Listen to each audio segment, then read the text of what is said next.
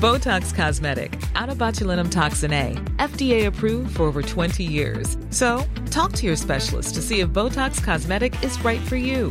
For full prescribing information, including boxed warning, visit BotoxCosmetic.com or call 877-351-0300. Remember to ask for Botox Cosmetic by name. To see for yourself and learn more, visit BotoxCosmetic.com. That's BotoxCosmetic.com. Finding your perfect home was hard, but thanks to Burrow, furnishing it has never been easier. Burrow's easy to assemble modular sofas and sectionals are made from premium, durable materials, including stain and scratch resistant fabrics. So they're not just comfortable and stylish, they're built to last. Plus, every single Burrow order ships free right to your door. Right now, get 15% off your first order at burrow.com slash ACAST. That's 15% off at burrow.com slash ACAST.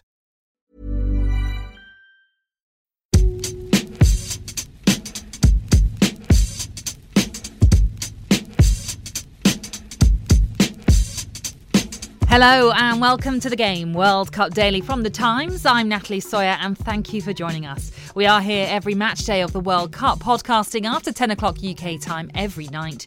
In the studio alongside me, the Times stats guru Bill Edgar. Today, the mouth-watering prospect of Brazil versus Belgium in the World Cup quarter-finals was confirmed. The Belgians came from 2 0 down to secure a dramatic 3 2 victory over Japan with the last kick of the game. We'll be speaking to Alyson Rudd to watch Brazil ease past Mexico in a match where Neymar again made all the headlines. Later on, we'll be getting a Colombian perspective on Tuesday's huge last 16 tie with England as Colombian football expert Simon Edwards joins us. And former goalkeeper David Preece has written for The Times on the prospect of a penalty shootout. We'll be asking what advice he would give to Jordan Pickford. But first, let's get an update from the England camp with Henry Winter in Moscow. And uh, Henry, Fabian Delph has gone home as his wife Natalie is about to give birth very soon. And Gareth Southgate spoke about that for the first time today. Southgate, I thought, handled it very well at the press conference at the Spartak Stadium this afternoon. He just said, "Listen, you know, there are more important things in life than uh, than football." I mean, there were one or two sort of shakes of the head in the room, but I think most people actually agree with him, and uh, I think it's fantastic that Fabian Delph has gone home. Uh, you know, touch wood, everything goes smoothly, and he can come back out here because that mean a the baby's arrived safely and the mother's well, and also that uh, England are still in the competition. But Southgate, being Southgate, did slip in a little joke and said uh, Fabian is so keen to get back out here um, once the baby's born that he's been uh, giving his wife lots of curries to uh, aid the process, as uh, as he described it. right. Um, obviously, that was his final press conference ahead of uh, Tuesday's huge game with Colombia. He, as you refer to, was in a jokey mood. How was his mood in general? Then is that still is there still that sense of calm uh, in the England camp? there's definitely a sense of calm. He did a separate uh, briefings for the, for the newspapers, which I was in on. And actually, if anything, was even more calm in that, just dealing as he does in. I think once you've been through the sort of maelstrom of, of missing a penalty for England and can cope with that and can cope with the sort of the, the torrent of abuse he got from fans and one or two critical headlines, I think that he, you know he's always felt well. Actually, what what worse can can uh, be thrown at me? So uh, he was he was very calm. I think the sort of the, the message we seem to be detecting is that look, whatever happens against a very good Colombian side, this path, as they call it, this journey that England on, will continue. Touch wood, it continues on into the quarterfinals, semi-finals, and the, and the final. But if it doesn't, if it does end tomorrow night, let's not all get sort of carried away, get all emotional. Let's sort of have cool sort of you know strip England down and disband the FA and start the whole process again. Let's keep developing these younger players. Encourage clubs to, to give them more minutes on the pitch. Just and just build on this togetherness that we've seen so far in this tournament, and then go for 2020 and 2022. Uh, well, Southgate also said that Tuesday's game is a chance for players to write their own stories, but also insists the camp isn't looking beyond the Colombia game. Well, no, they're not, and I think that's the way that players operate. I mean, from you know, from the outside as journalists, as fans, you know, we've got the wall charts. We're plotting everything through. Partly fans because they want to book tickets and everything in ahead, so they do they, they they can dream, but players are far more focused on the individual 90 minutes. I mean, you get really bright individual players like Eric Dier coming out and talking, and some people were tut-tutting that he said, well, we're, we're effectively taking it each game as it comes. The fact that Eric Dier can say each game as it comes, probably in about four languages, is, is, is sort of slightly ignored, and his innate intelligence is ignored, but he is genuinely focused, not that he's playing, but he, they are all generally focused on, on the 90 minutes and the task in hand against Colombia. Uh, you've written in the Times today, Henry, about the sense of patriotism in the England squad right now, in particular Ashley Young, who was talking about the national anthem. Yeah, he was really good, Ashley Young. I mean, he was. It was quite funny. So he was standing next to uh, about sort of eight of us went off to talk to uh, Ashley and Gareth sort of backstage, and uh, he was standing there just sort of listening to Gareth Southgate talk about dealing with history and just you know how they're going to deal with Colombia. And uh, I, I just sort of looked at him, and he had this smile on his face. He was Ashley was sort of very, very calm. And then I looked down, I just saw his socks. He had just the most extraordinary pair of socks on I've ever seen. They just had sort of fruits and olives and pictures of all sorts on them. So it just says either he's a bit forgetful in his packing and hasn't got his sort of normal um, England wear on, or he's just in such a relaxed mood. But yeah, he was talking about the, the, the togetherness of the squad um, and you know the national anthem. And he I mean, I guess some people might see it as a sort of slight dig at regimes that have gone on in the past. But he said, no, we really want to sing the national anthem. We'll all sing it. Everyone's, you know, drape their arms around each other's shoulders. And it's very noticeable. It's not just the 11 out there. If you look at the bench, and I noticed uh, what, when Dele Alli was missing one of the games, I, I think it was the third game, second or third game, he uh, he got everyone together and he made sure all the backroom staff were together with all the, the substitutes. So there is that uh, definite togetherness, and you see it during the anthem. Mm, yeah, Bill, that sense of patriotism, that togetherness continues to win the fans over, doesn't it?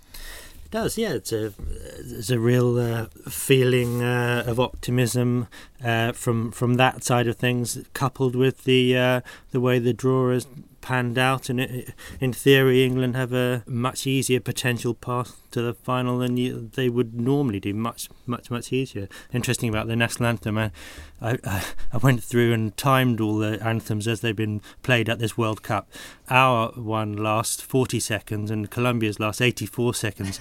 so, so the English players have to stand stand around for twice as long as for their anthem as they do for ours. So I think we should, uh, you know, stick the second verse on as well to yeah. make them uh, listen to it for a bit longer. I was going to say the mind games beginning at the anthems already. Yeah. Um, but Henry, you point out it's it's a long time since England have won a knockout game. I believe it's what Arsenal hadn't even moved into the Emirates yet. So long ago. Yeah, that's right. Two, 2006. Uh, actually, I hope they don't play the second verse or the third verse of the uh, of the uh, of the national anthem because I think it might upset a few people. And what I always love with the anthems is you know what mood the fans are in because they normally finish about sort of five six seconds before the official band and the official singer. They're so sort of keen to rattle through it. No, I, I mean it's not been since 2006. It's far too long for a country that you know that created the game, that codified it, and took it around the world.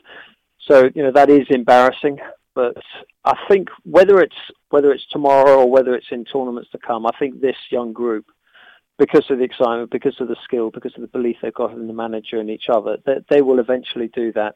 But this is a huge opportunity tomorrow night, particularly if James Rodriguez, you know, has this injury. Whether he's whether he starts, even if he does start, I can't believe he'll be at 100%, and he really does make them tick. But you know they've got other players in there. You know Cuadrado is a terrific player, and Ashley Young will need to cover back and give M- Maguire some support if Cuadrado starts building up steam. The game, World Cup Daily from the Times with Natalie Sawyer. You can hear live commentary of both of Tuesday's games from the round of 16 on Talksport. It starts with Sweden taking on Switzerland at 3 o'clock. Then the clash between England and Colombia is live at 7 on Talksport. And we're joined now by Simon Edwards, a Colombian football expert for World Football Index, a man who's lived in Colombia for the last 10 years. And Simon, we know as England fans, we're looking at this half of the draw and thinking the route to the final is really open right up. They must be thinking the same in Colombia right now, aren't they? Yeah, absolutely. You know, I think the game against England is a huge opportunity, both in terms of future progression and also, you know, with these World Cups, obviously everyone wants to go as far as possible, but also I think these tournaments are defined by a big victory over a big name. Uh, and obviously England maybe don't have the best record in recent tournaments, but the Premier League is massive in Colombia, and it will be a huge uh, moment for Colombian football, a defining moment for this World Cup to get a big result against England. Mm, well, much of the pre match debate obviously surrounds the fitness of James Rodriguez, the Golden Boot winner from four years ago. Uh, try to sum up for us his status in Colombia. Is it iconic? Yeah, he's huge. I mean, obviously, he had a huge role in the 2014 World Cup, and since then he's been the focal point for so much of what Colombia do. He's been involved in almost half of the goals they've scored since 2014, so he's massively important. He drops very deep to get the ball. He's involved in all areas of the play.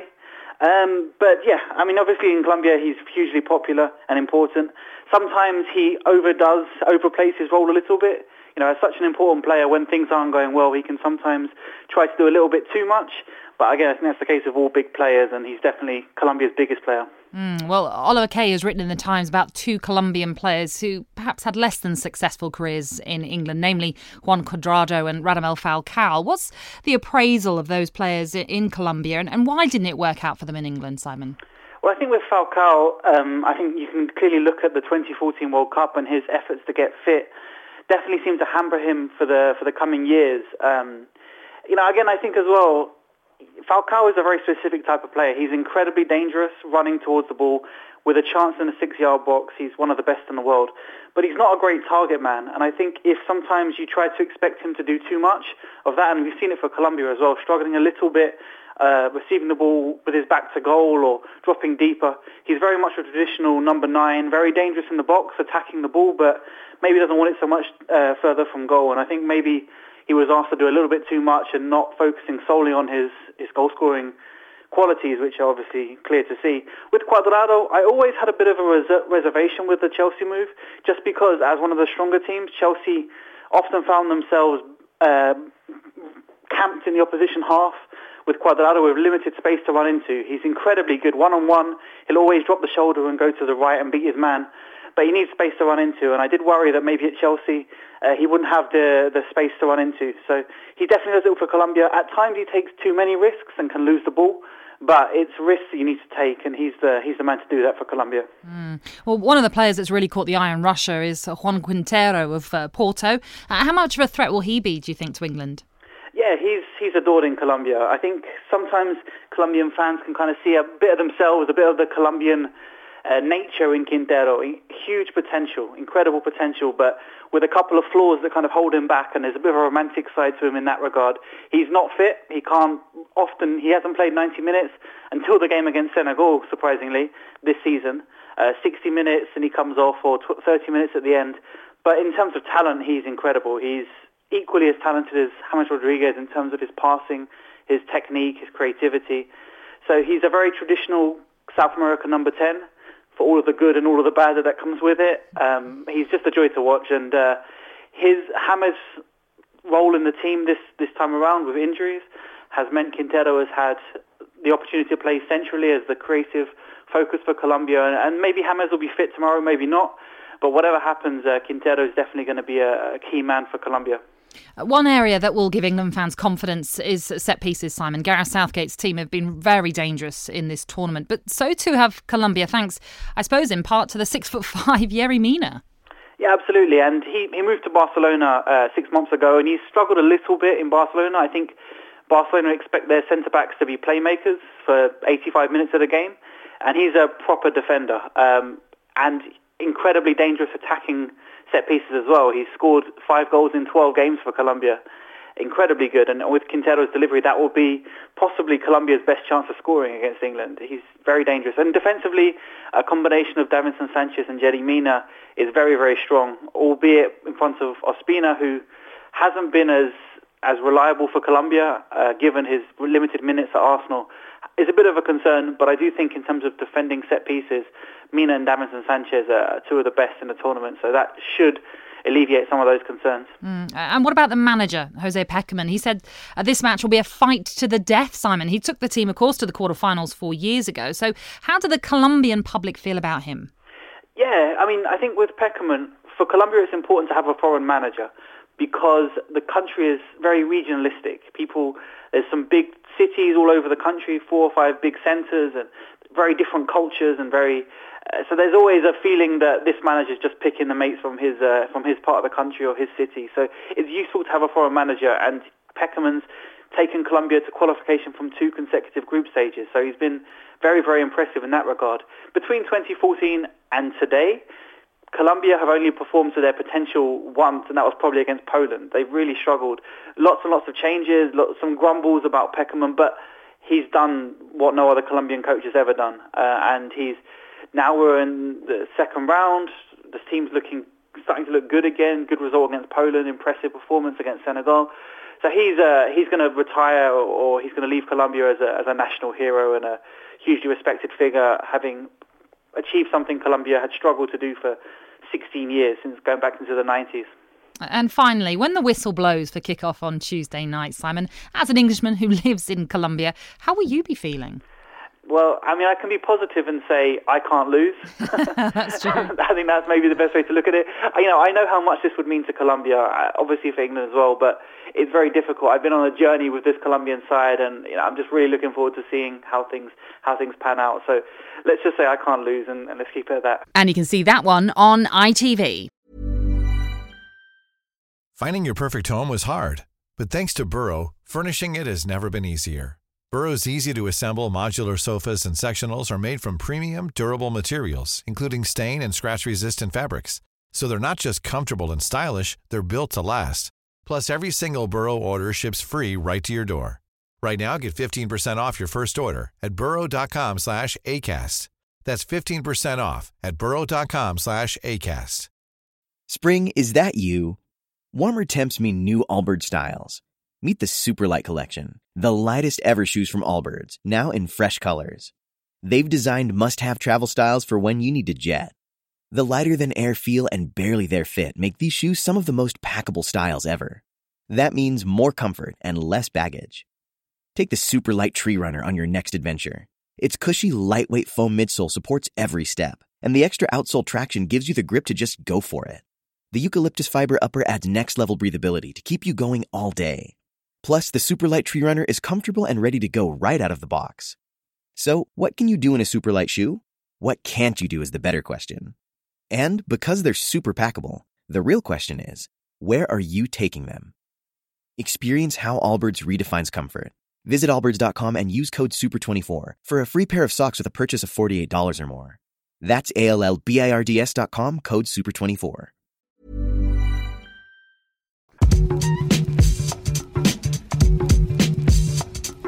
The thought of the dreaded penalty shootout is bound to have crossed the mind of every England fan ahead of the clash with Colombia. In the game today, you can read an excellent article by the former goalkeeper David Preece on penalty technique at this World Cup, and David joins us now.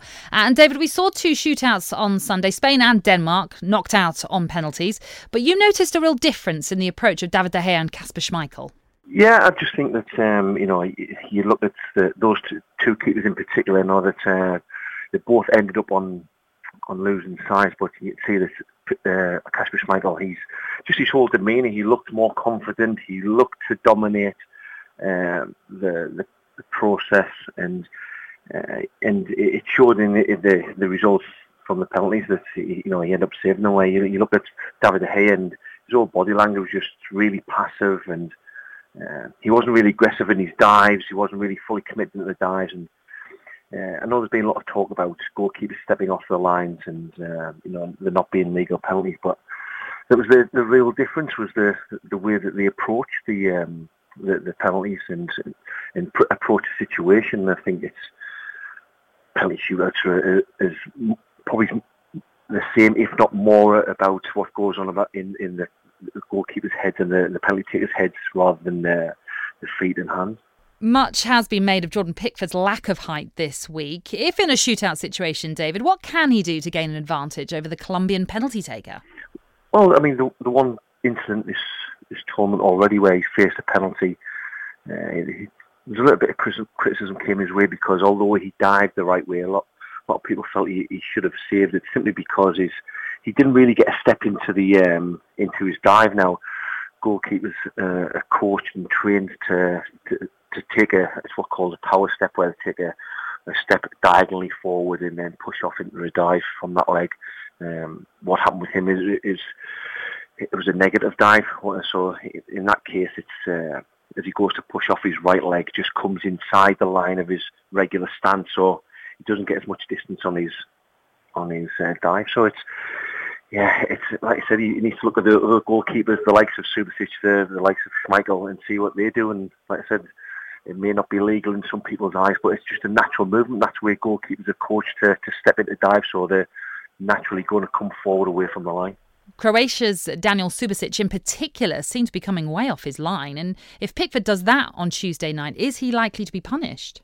Well, this is the danger now. It's been highlighted uh, in those uh, in that shootout between Denmark and, and Croatia. So it's um, it's a case where they, they're probably going to be looking to clamp down on it. I mean, VAR has played a big part in this tournament so far. Yet, in a lot of big cases, like the one in, with Spain, where the um, the uh, the incident with Sergio Ramos near the end of the game, they haven't stepped in in all cases. So this might be a case where they, they, they do clamp down, and perhaps it's something he's got to, to look uh, to look at. Other goalkeepers have used different techniques, like the, the Iranian goalkeeper when he saved Ronaldo's penalty. He actually stepped behind the line so that as the contact was made with the ball, he's still stepping forward, but he's he's, he's reaching the line as the ball's being hit. Yet he's still getting momentum and coming forward into his dive to, to try and cut off the angle of the of the shot. We've seen Harry Kane take two penalties, both against Panama, both blasted into the uh, same corner. Uh, you also write about how creative players take penalties slightly differently. Yes, uh, I mean, it, you know, in Harry's case, I, I, quite like the way that he's approached the the process of taking a penalty. It's um, it's almost mechanical, really. He's he's gone for this a spot that's that's rarely safe. I think uh, you know that his penalties that there's only a two two percent chance of goalkeepers saving those penalties. So it's um, you know if he puts in that position, his, his technique is really tight. There's no sort of long run up. Uh, he, he keeps all his his sort of legs and arms really tight, so there's really little room for error. Where you, you know you look at uh, someone like Modric, like you mentioned. Uh, my theory is with with creative players and, and players who are technically very good and very clever, intelligent players. Sometimes just hitting the ball powerfully is sort of a bit beneath them. They, they like to be a little bit more clever than that, and I just feel that, especially in the, you know, it proved in the case of Modric's first penalty that um, tries to open up his body and, and place a shot, and once that happens, uh, it gives you a little bit more chance, a little bit more reaction time because he can't generate as much power with his uh, with his right foot. So uh, it, it's always where I've seen it, and like like I said, it's you know in the case of like Pirlo against Joe Hart, it was. Uh, it was always a case where he was, he was going to go for for finesse rather than power. So it's, it's, it's just look players' personalities and characters at the same time. The Game World Cup Daily from The Times with Natalie Sawyer. We'll be giving you a Times trivia teaser question every day on every podcast, as provided by Times statistician Bill Edgar, who is sat opposite me. And last time out, we asked you, aside from Wembley and Old Trafford, which is the only stadium used in the Premier League last season that was also a venue for the 1966 World Cup. Uh, we were going back a while for this one, Bill, so help us out. Okay, the, the, the one other stadium was Goodison Park, Everton's ground. Um, they played in the Premier League last year. Uh, lots of their fans probably feared it, it might be their last one for a while after their terrible start they made, but they, they survived, and, and that is the answer Goodison Park. Ah, there you go. Now, our teaser today is which of England's 11 in the 1966 World Cup final played for England in 1975? The only one of the 11 whose international career extended that late. Tune in to our next podcast to find out the answer. In a week of shocks, there were no surprises in Samara, where Alyson Rudd joins us uh, from now. Uh, Brazil beating Mexico by two goals to nil to advance to the last eight. It was Neymar with a tap in from Willian's cross six minutes into the second half, and then Neymar's effort was followed in by Roberto Firmino to finish Mexico off with two minutes to go. And Neymar has scored or assisted nine goals in nine World Cup games now, Alyson. Do Neymar and Brazil look like the real deal? Yeah, they look really impressive. Um, probably, I don't know, most impressive defensively, perhaps. there was there was something uh, really solid about them as a unit, and the coach went into great detail about how he he marks sectors of the pitch, never man marks, and he marks sectors aggressively. Whatever his philosophy is, it's clearly working. Mexico were, I mean, they burned out. They they gave it everything in that first half. Um, they were they were scampering and running, and they were getting some joy as well with their, just their sheer pace and audacity. But I think any team that faces Brazil will have to just work out that they, they're very good at scoring late goals. They're very patient. So the key, I think, for anyone that comes next is to is to just not burn yourselves out and get overexcited, but to try and just just pace the game better themselves. Because you know, I think I think of all the teams I've seen so far, Brazil really have learned how to sort of ma- manage a game really well indeed. And uh, Neymar, you've pointed out his record. Yes, he is. He's definitely. His coach says he isn't it true? He's getting better and better with each game he plays at this World Cup, and you can sort of see that the, the trajectory of him just improving so much that he guides the team to the final. But the game was uh, overshadowed a bit by his antics on the um, touchline. Did you did you see those, Natalie? Yes. I mean, what did you make of it? I mean, it's uh, I don't know if you've seen it on Twitter, but it's led to a lot of uh, memes going round. So, uh, yes, it, it, what did you make of it all, Alyson? Well, it was. It's, I mean, it's ludicrous that someone with so much ability, and maybe he's just so such a star that no one close to him tells him it doesn't do him or the team any favours for him to overreact in the way he does. There may well have been, and there was some contact he was off the pitch. The defender wanted to take the ball, Layún, and he, he picked the ball up and his foot touched the bottom of his shin, I think. It doesn't matter how many angles you look at, you might just see contact. There certainly isn't what you'd call a stamp or an, an aggressive act. There's no way on earth it could have hurt Neymar as much as he winced and groaned and threw himself around. And afterwards, instead of the Mexico coach could could have said, and he did say at one point, we, we lost to a team with so much quality, and I'm very proud that we did as well as we did against them. But he was also able to say, I think we really lost because of the time wasting and the silliness of, of Neymar. And he said it was a game for men and there shouldn't be so much theatrics. And I do have some sympathy.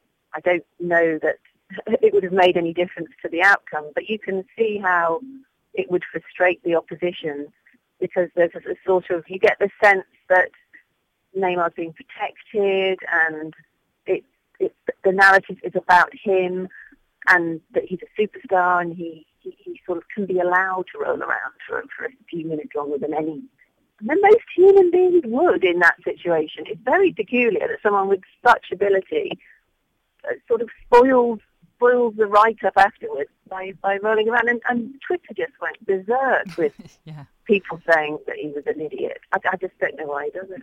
Neymar said people criticise him to put him off. I mean, he, he, doesn't seem to accept that there's an issue at all.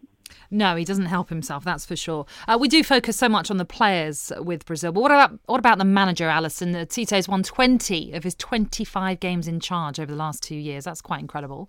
Yeah, well, he took over a team in some crisis and a lacking direction. And from what I've seen of him, he does have that sort of schoolmasterly um, aura about him that he actually looks capable of, if he needs to tell off one of his superstars, he can. He sort of has that generational gap, um, that air of authority. Uh, he's very he's a very strange speaker. He, he, he sort of flips all over the place and gets quite animated about tactics and secrets. And he, he, sometimes he thinks questions are, a trap that we're trying to find out the, you know, the secret of how Brazil operates. And he'd rather the journalist asking the question came up with the solution to their tactical dimension rather than him give it away. He didn't overpraise Neymar. He doesn't do that sort of that sort of messy trap, if, if you can call it that, where it all revolves around one player. He's really blessed, I think, and, and, and you get that sense from him as well that he knows he's blessed with wonderful players and sees it that way rather than seeing it as a weight of, of expectation back home. And one interesting thing he said um, at the press conference tonight was that being told that his team played more like a club side than a national side was a huge compliment. I don't think he was sure it was delivered as a compliment. He decided it was a huge compliment, and he used that comment to motivate his players and make them feel pride. And he's got a point, I think, because international managers have their players for so little time that if someone does look at Brazil and think, gosh, they're playing like a club team, they're just really close. They and they are, aren't they? They they they they're movement off each other. They know where they're all going to be. They have they do have that that sense that they've been together perhaps longer than they actually have been in training. And that might be actually rather than the individuality of Neymar's skill, that might be the reason they win the World Cup because they've they've sussed how to play as a, a fluid unit before anyone else has got into the swing of it. What a night it was in Rostov, where Belgium fought back against Japan to secure their place in the last eight. Belgium were 2 0 down with 20 minutes to go, and uh, Roberto Martinez was surely staring at the sack, Bill. Yes, I think so. I mean, uh, it looked uh, quite grim for, for Belgium. Japan were Japan's style of, of play. They were they were closing Belgium down, uh, not giving him too much space. It was it was really proving quite effective. I mean, this, this was Belgium's first stumbling block. They've sailed through qualification, as we mentioned yesterday, most goals in uh, European qualification, and then another nine goals in the group stages. Then up against Japan, they were really hitting a stumbling block. So got to just beyond the hour, 2 0 down and um, Martinez changed it. He kept the the three centre backs, but he put uh, Chadli on for Carrasco left wing back, and Chadli uh, did very well. And then also, I thought perhaps more importantly, he brought on. Fellaini for Mertens, uh, which is quite different. Obviously, very different players. But Fellaini, he's, he's he, he has a reputation for only really being a battering ram and good in the air, but for one whose uh, elbows fly around a lot, he's actually a very calm player. So you play the ball up to him, the, the ball will stick, and he'll play the simple pass off. And he did that a couple of times. It really uh, gave uh, Belgium a platform, I thought. It was Belgium then who were smiling at the end, but heartbreak for Japan being 2 0 up and then to lose 3 2. Yeah, they really must have thought they were into the quarterfinals and a tie against Brazil. Uh, and they they did uh, fantastically. Uh, two great finishes, and they were, you, you know, it, it, didn't look, uh, you almost didn't see it coming given what happened in the group stage. They only edged past Colombia with a, an man advantage for pretty much the whole game, and then. Uh, drew with Senegal, lost to Poland. So, but as we, we mentioned before, uh, they made lots of changes for that last group game, and uh, well, maybe you could say that uh, it was justified in, in that they, they were fresh, and they uh, today they brought all the main players back, and, and for for an hour it looked uh, very good for them.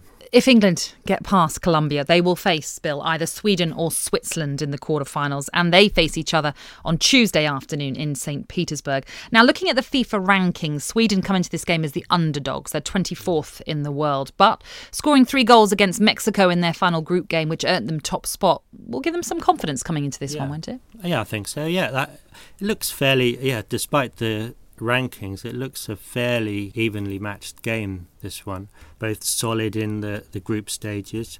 Sweden had a, obviously a great result against Mexico, and then they beat South Korea, and they only lost at the right at the end against Germany. But equally, um, Switzerland uh, got the draw against Brazil, and they came through um, fairly comfortably. So they've got a, a good World Cup pedigree. Uh, the last time. Uh, the World Cup was in Europe in 2006 in Germany. They were they were unbeaten. They they were unbeaten in their group, and then they only went out on penalties uh, against Ukraine in the last 16. They they've got a habit of uh, sticking at it at the World Cup, durability. So uh, yeah, I guess you wouldn't be surprised if it went to extra time at least.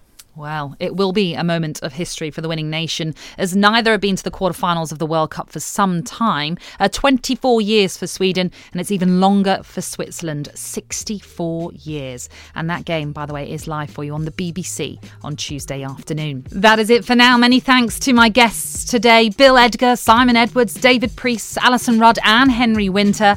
Subscribe to The Times and the Sunday Times to enjoy award winning journalism online and on your smartphone or tablet tablet for just a pound a week for your first eight weeks. Search The Times Digital for more information. Don't forget to rate, review, and subscribe to us on Apple Podcasts or your preferred podcast supplier. And we'll be back tomorrow to find out whether England have made it to the quarterfinals of the World Cup. The game is brought to you by The Times. For more information and more podcasts from The Times, head to thetimes.co.uk.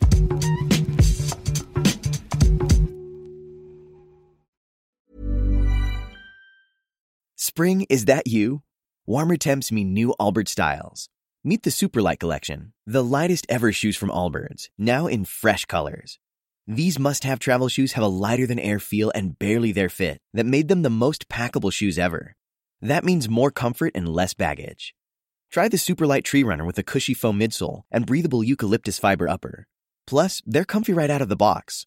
So, what can you do in a Superlight shoe? What can't you do is the better question. And because they're super packable, the real question is, where are you taking them? Experience how Allbirds redefines comfort. Visit allbirds.com and use code SUPER24 for a free pair of socks with a purchase of $48 or more. That's A L L B I R D S.com code SUPER24.